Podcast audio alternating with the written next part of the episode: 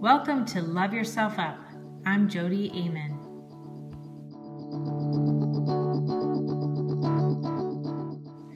Hey, all you moms and dads and grandmas and grandpas, uh, school is starting. And you know what comes when school starts. Yeah, a lot of stress and anxiety and overwhelm and pressure that your kids are going through. And I know this happens at all ages, and I'm hoping to address some of the things that you can do as a parent to help your kids be successful this year despite feeling anxious about school. And let me first talk about why kids get anxious at school. And it's because they feel trapped there.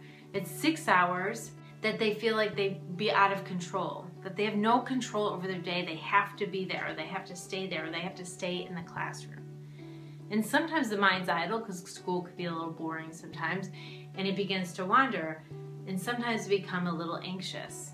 And with that anxiety, feels so bad and so uncomfortable and feels out of control. And then kids get scared they're going to be trapped in that classroom feeling that feeling, or maybe not just feeling it, getting overwhelmed and exploding and having a big fit in the middle of the classroom, which would be so embarrassing. So kids think that they can't handle that when they view that in your head that imaginary day that they're going to have with anxiety. They view that in their head and it seems so totally uncomfortable and out of control. They beg and plead to stay home. And they actually make themselves sick. You know, the reason why so many kids who are anxious have stomach aches is that our serotonin's in our gut. You know, that emotional brain is in our gut and we get affected immediately. We get cramping or sick to our stomach or butterflies or whatever. So now that you know why they get anxious, maybe that'll help you see what you could do about it. And the first thing I would suggest that you do about it is help them feel empowered.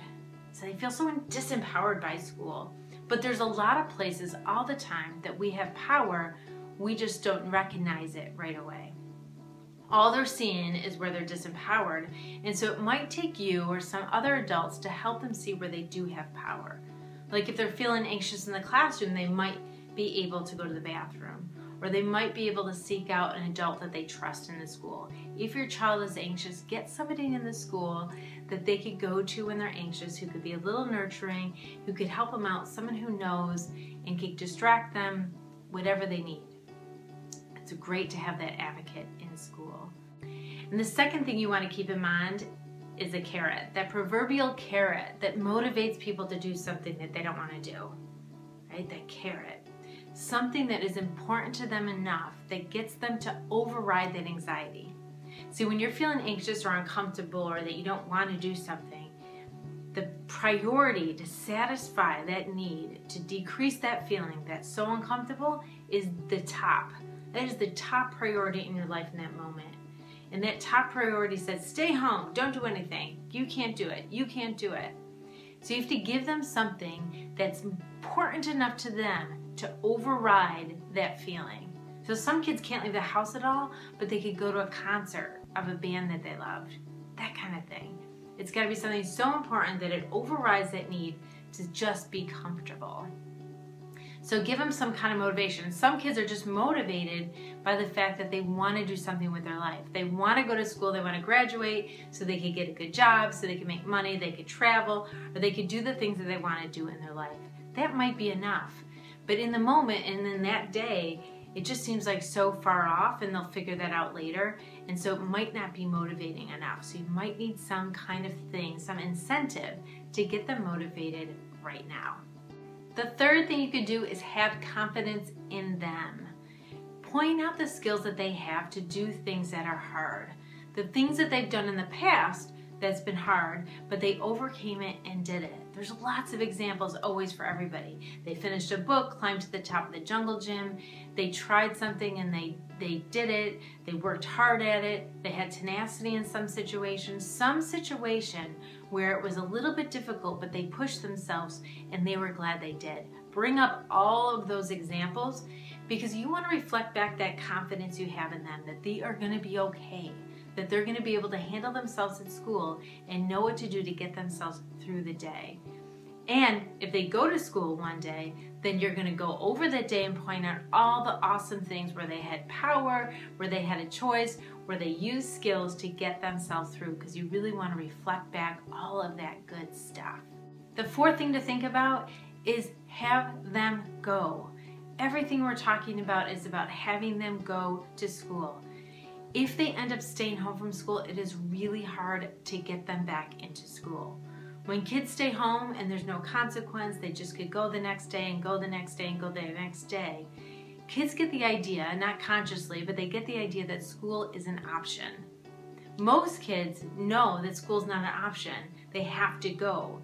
But some kids get the idea that school's an option. They wouldn't say that to you, but they understand it that way, that they could decide whether they go or not. If they've stayed home because they were anxious, they all get that idea and it stops them from going. They even if they want to go back, it is so hard to go back because they could just do it the next day or the next day or the next day and it's just hard to get back in the door. The best thing to get over school anxiety is to go. Because when we have anxiety about something, it feels so scary. And when we start to do it, it becomes familiar and not so scary, and we usually get over that anxiety. The fifth thing to think about is tests. A lot of kids have test anxiety, anxiety about taking tests and performing on tests. Even kids who don't care about their grades so much are panicked about not doing well on tests. And that's kind of incongruent, so you want to point that out. Some kids really care about their grades and get panicked about tests. And so we have to decrease some of that pressure that they have over themselves. It's better for them to feel good and do their best than to panic about the test and not perform because they're panicking. Uh, and a lot of times when we have all this work to do, we get so freaked out and stressed about all the work we have to do. And we worry about, okay, I get it done? Can I get it done? Can I get it done? And once we sit down to do it, we're exhausted. It's like we did it 10 times already or 50 times already and we don't have the energy to do it then. If we just didn't worry about our work at all and just sat down to do it, you all of that energy to actually do it. This is what we want our kids to know. Hey everyone, it's Jodi. Did you like this episode? If so, let me know and make sure you subscribe so you get that next one. If you want more information on how to love yourself and open your heart Visit me at jodiaman.com and join my newsletter. And in the meantime, stay present and let that you that you want to be shine through.